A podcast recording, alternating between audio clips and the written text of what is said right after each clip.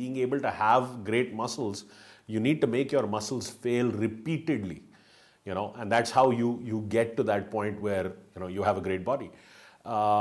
So understanding, where you're running away and where it's an opportunity to grow is very critical. Your career is like a living, breathing organism, and building great careers requires nurturing them with strategic guidance. Hi, my name is Sawan Kapoor, and I'm India's leading career coach, also known as the Career Guy. Welcome to the Career Headquarters.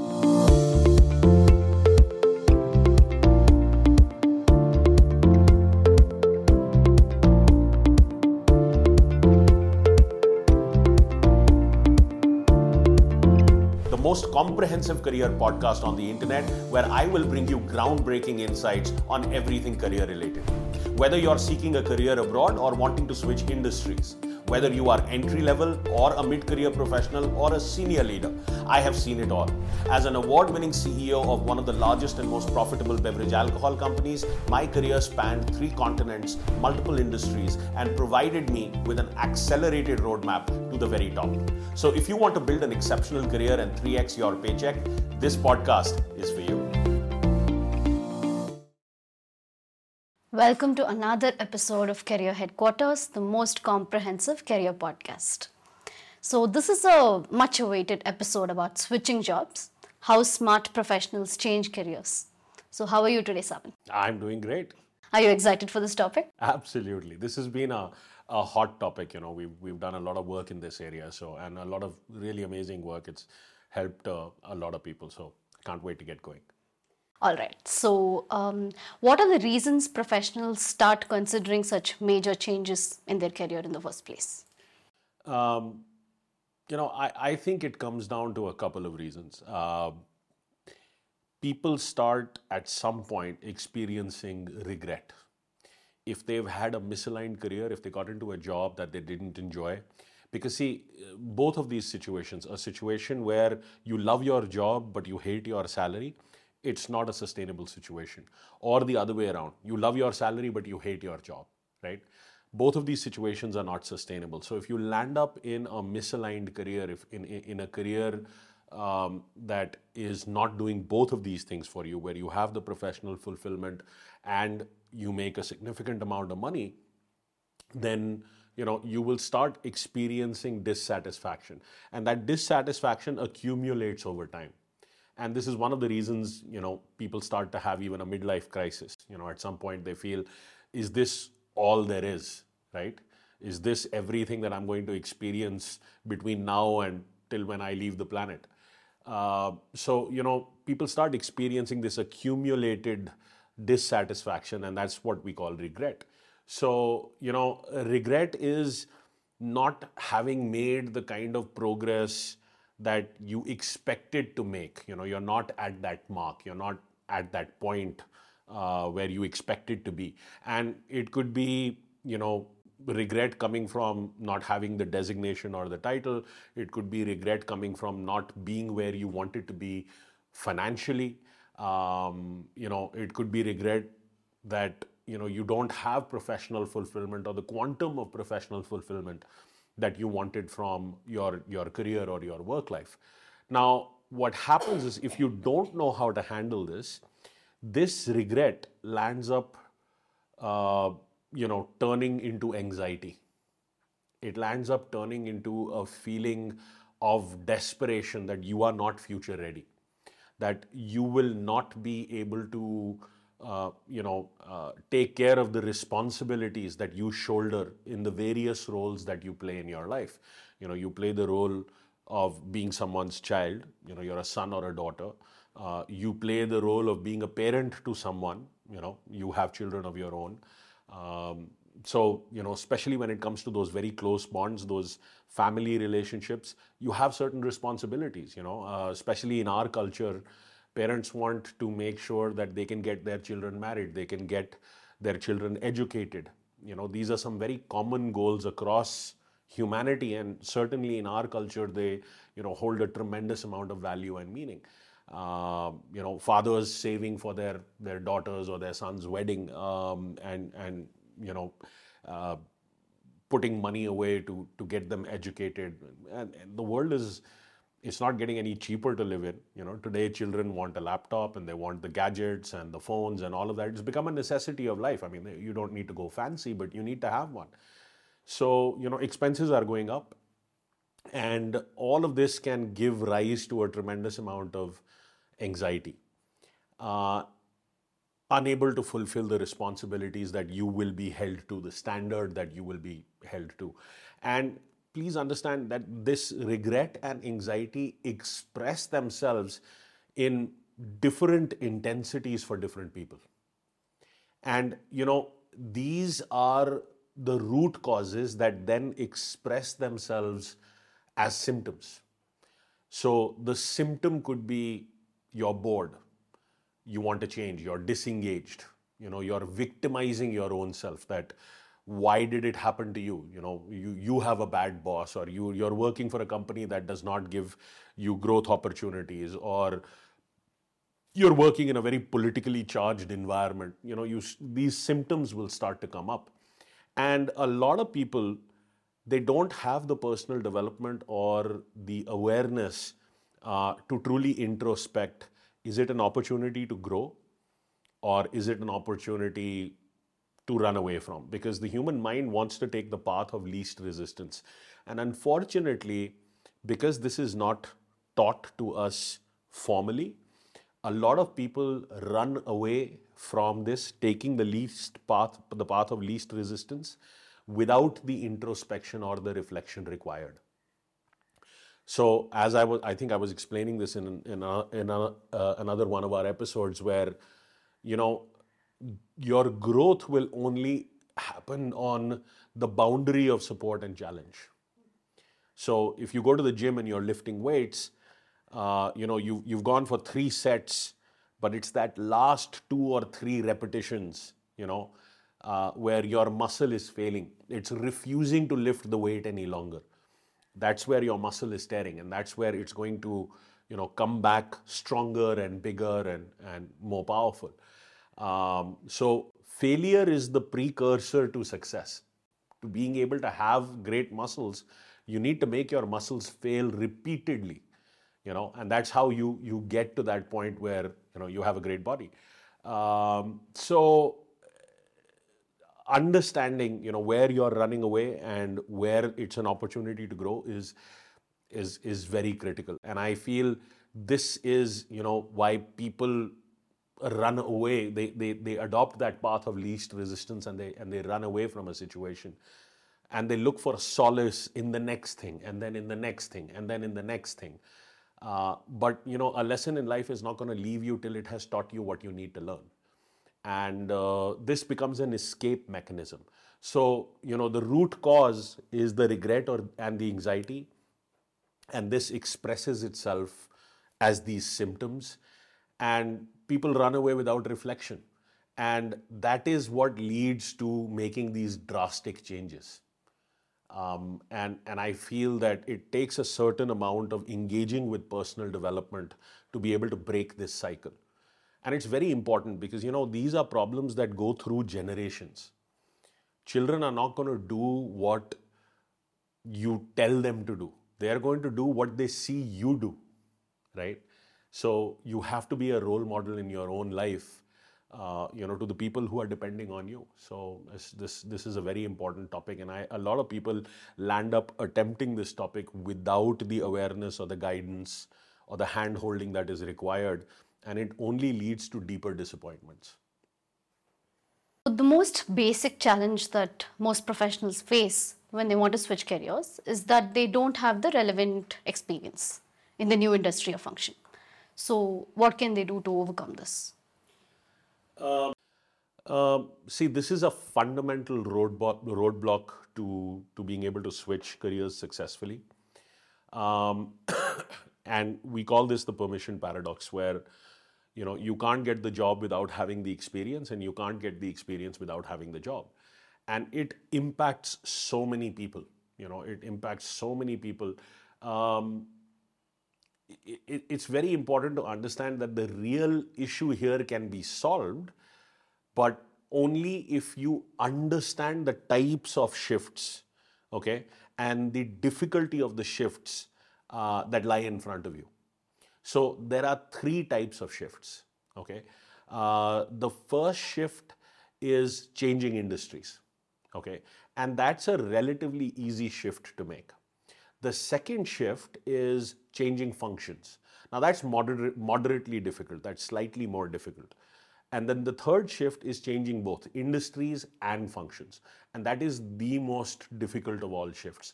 See, please understand that industry functions, you know, they apply, functions apply to most all industries.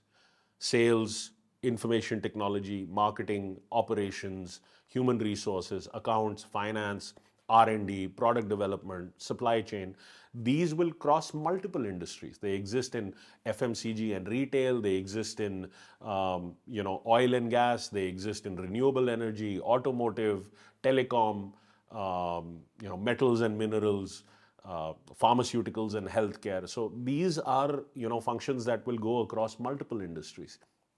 And developing industry knowledge is much easier. Getting involved with the specifics and understanding the behind the scenes of how an industry operates is relatively easier versus developing functional knowledge.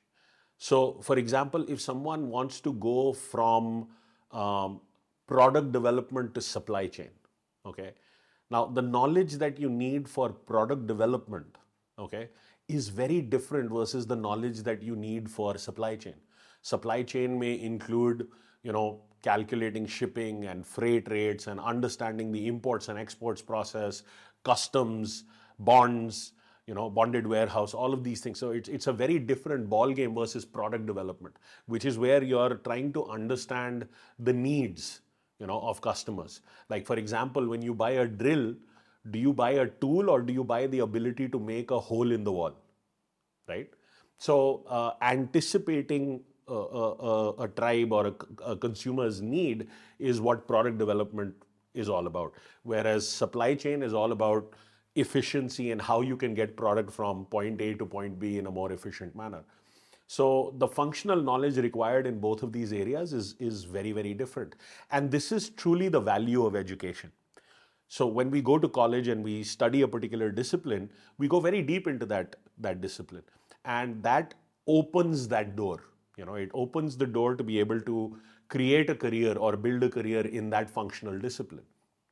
Now, this is a little harder to do because 10 years into your career, if you want to shift from finance to sales or from supply chain to product development or, you know, from operations to marketing, the functional knowledge that you will require to be able to make this shift is going to be very different. Right? And it's going to take some time before you acquire that baseline where you can contribute in that function. So a functional shift is a little more difficult. The third shift, which is the most difficult, is an industry shift and a functional shift. And the issue here is that you are dealing with two variables. So you need to create an accelerated dual learning plan. Okay, you need to create a baseline of experience, interaction, involvement with the industry and with the function, right? So there is a set of customized strategies that we use. There's some strategies are direct strategies, like getting the credentials, demonstrating the competency, okay, to be able to open those doors. And some are indirect strategies. One of the indirect strategies is masquerading as the leader. You know, you'd rather ask for forgiveness than ask for permission. Nobody else is leading the initiative and you just take the initiative to start leading that particular area. It can work in certain circumstances. In certain circumstances, you can get a bit of a slap on the back of your hand. So, you know, there are a multitude of direct and indirect strategies that are used in combination, very specific to the situation that a working professional is in to create the right career switch. So if it's a complicated shift like shifting industries and functions, then, for those kinds of shifts, it requires a very deep dive.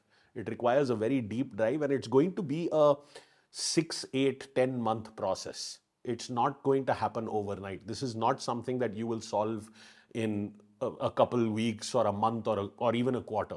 So you need to approach it by design. You cannot approach it from just a place of desire. I would urge people to engage with this area with their eyes open and not just come at it that, you know, I'm bored now and I want to shift and I'm just playing the game blind. All right. Thank you.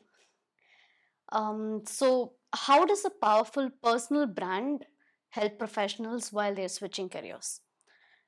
How does it help them get the most promising opportunities? I understand. I understand where you're coming from because, you know, I think it's very important to build a powerful personal brand, especially in today's day and age of connected technology. See, human connection is weakening, but human communication is growing. You know, we have access to more information than we can process. And I think the share for someone's, the fight for someone's share of mind is becoming more and more intense. There is so much content out there that to be able to get someone's attention is becoming harder. And what personal brands do is they help anchor you in someone's mind. They get you that attention. It's a beautiful thing to invest into because it's going to pay dividends over a very long period of time. So see, most powerful personal brands, they showcase humaneness, they showcase vulnerability, they showcase good and bad, failure and victory, right? They showcase that rebound, right? And who doesn't have that in life? They're not insincere, they're not disgenuine, ingenuine. So, you know, they have to come from a place of tremendous reality. You know, this ability to reinvent yourself needs to be a part of your personal brand. And, you know, we are in an industry where we are creating content all of the time. And I just want to mention a few things that I feel help bring a personal brand or content in general to life in a beautiful way. So one of the things that has worked well and works very well for people who are wanting to build a personal brand is the concept of social currency. See, we share what makes us look good.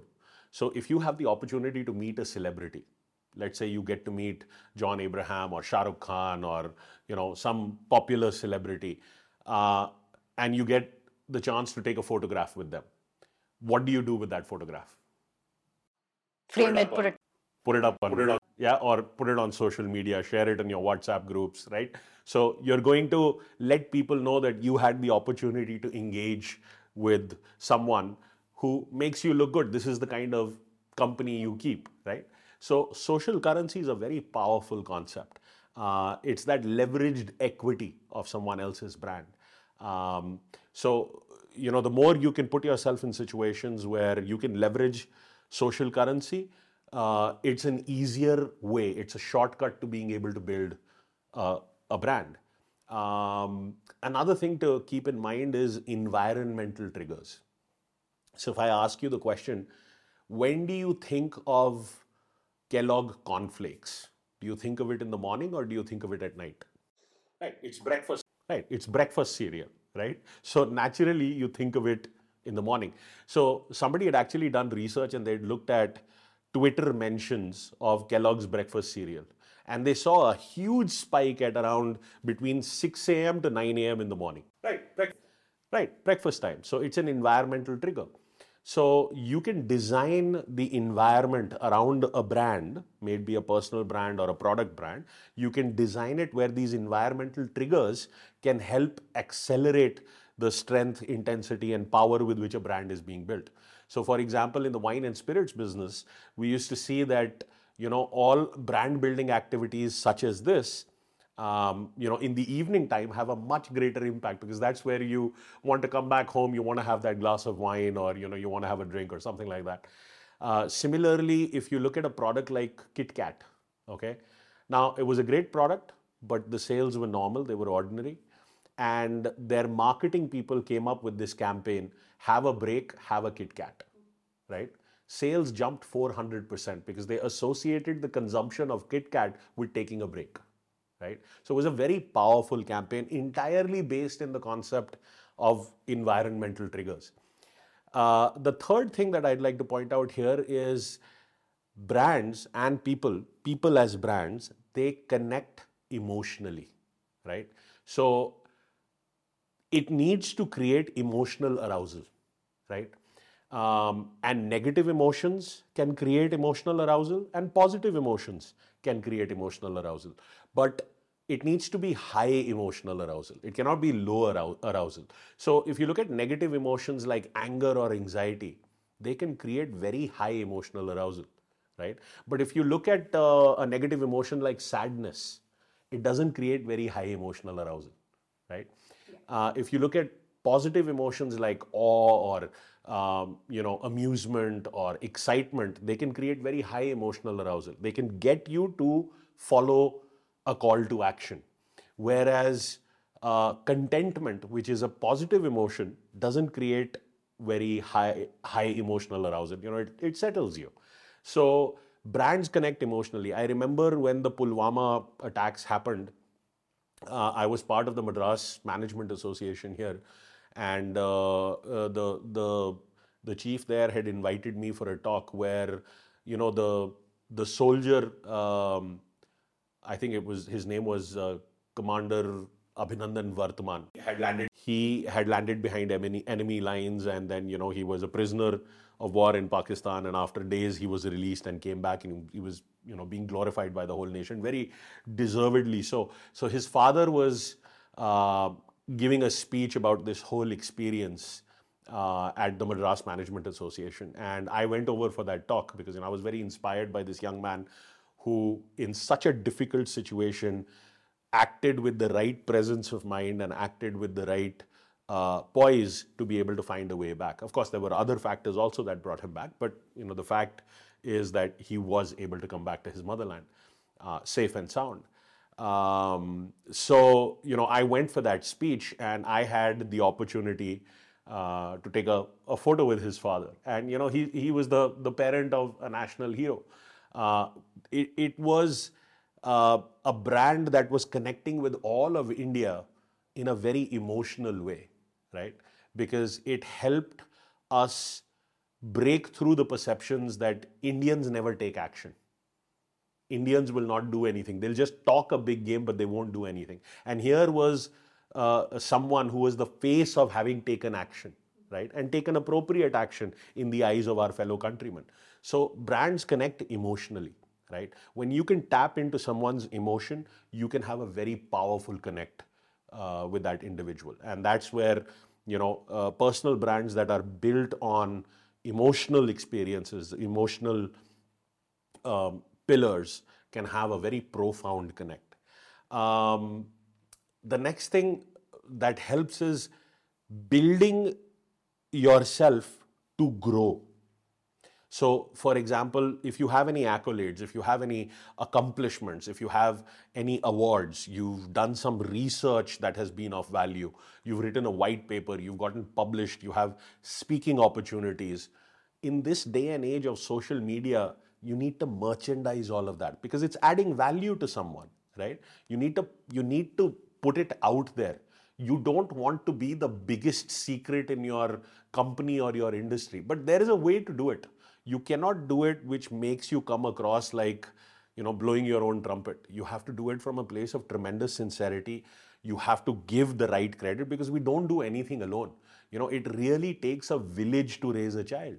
So there's a lot of people who played a role in your success, and, you know, to give them that credit, to thank them for that is a wonderful and very sincere and genuine way of bringing this to light. One more thing that helps is when you can offer someone practical value. So you must have seen a lot of these 5-minute hack videos, right? Kitchen hacks, bathroom hacks, you know, lifestyle hacks, all of this. The reason they've gone so viral and so popular is because they offer a tremendous amount of value to the user. I remember there was this video that first came out where this gentleman, he was an old gentleman, and he was taking corn on the cob with the leaves and the husk and the silk all in it. And you know, removing the silk of that corn, those threads, it's not easy, right? If you've ever had corn by the roadside where they grill the corn and they give it to you, it's not easy to peel that off. So what he did was, he had discovered this way where he would cut off the husk and he would put the whole cob of the corn, including the leaves and the silk and everything, in the microwave and cook it for 4 minutes. And then he'd take it out and he would just shuck the corn and the entire thing would come out without the silk, without the leaves, everything. And it was so easy that video in the first week got 8 million hits, right? So when you can offer someone practical value, it makes a huge difference. It's helped someone in that capacity, and that's where, you know, it can spread beautifully. And that's part of your personal brand. If you can offer value, if you can serve someone, then that's something that deserves to be shared, and people will want to associate and tap into that. And the sixth factor that I would give you is the power of storytelling. Brands need to be built on storytelling. So information travels under the disguise of stories. You look at the epics in our religion, Ramayana and Mahabharata, right? They are stories. There are so many moral, powerful lessons entwined in these stories. You look at Panchatantra tales, you look at the Bible, you look at any of this. So, you know, before they buy into your idea, they're going to buy into you. And you are a story. Bring the genuineness of that story to life.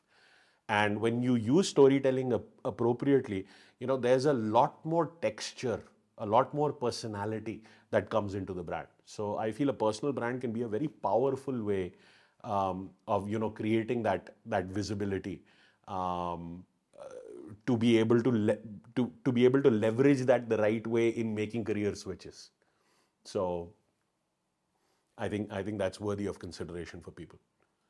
So no one wants to run out of money while they're switching careers. This is a very important aspect of anyone's life. So how can one manage their finances while they're switching jobs?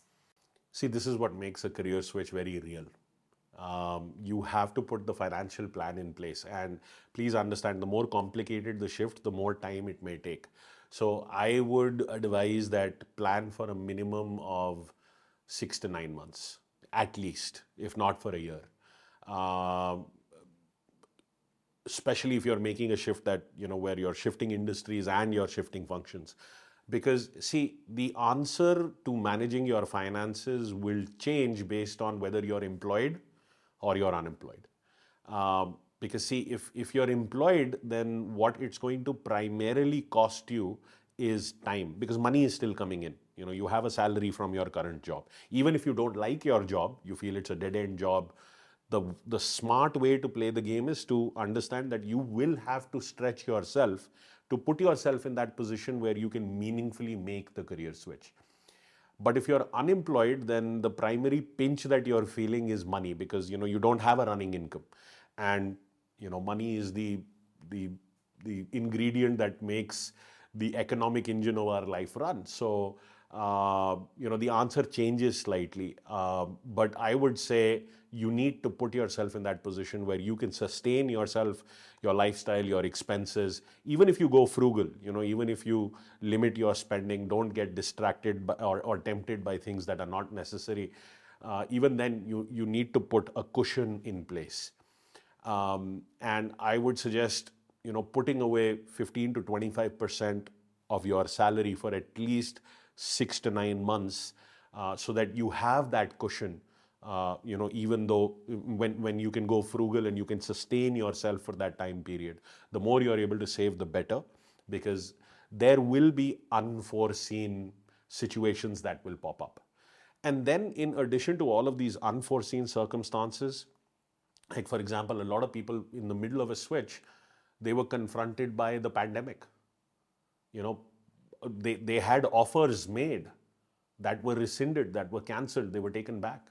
So a lot of people in advanced stages of negotiations where the offer had been accepted, everything had been finalized, they landed up finding themselves in a position where now the company is not getting back to them, or they've been point out blank told that, you know, we're not going to move ahead with this because of what is happening at a global level.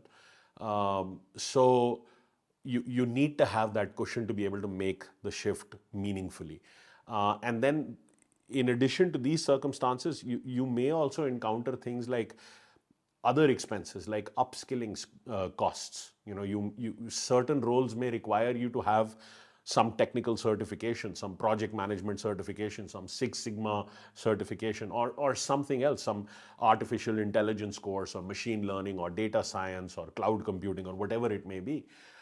So you need to factor all of that in as well. See, here, don't change because you're unable to cope. You know, don't change because you're coming just from a place of desire and fantasy. That change needs to come from a place of logic and planning. And I want our viewers to understand here that, you know, the concept that I practice is called dynamic acceptance. And what this concept is that if you cannot change it, you have to accept it. If it's not changeable, then you have to accept it. If it is changeable, change it, okay? And if it is unacceptable, then you need to remove yourself from that situation.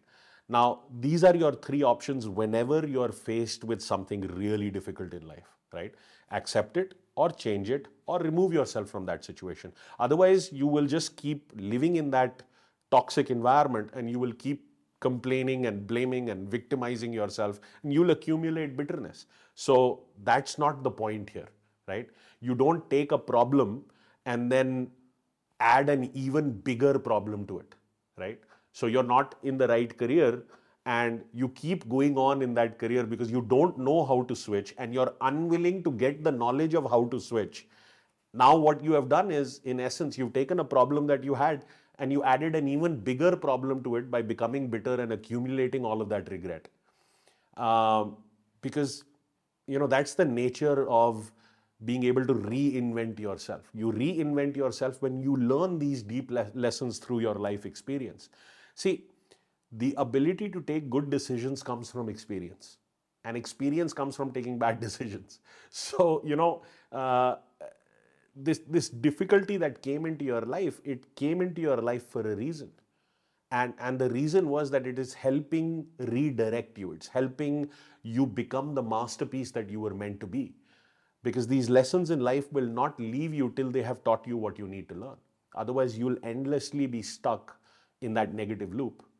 And it takes some time and some repetition, unfortunately, for people to realize that they have been the biggest obstacle in their own way. A lot of people, unfortunately, don't learn even after burning their own hand in the fire. You know, you must have the capacity to be able to learn from your experience.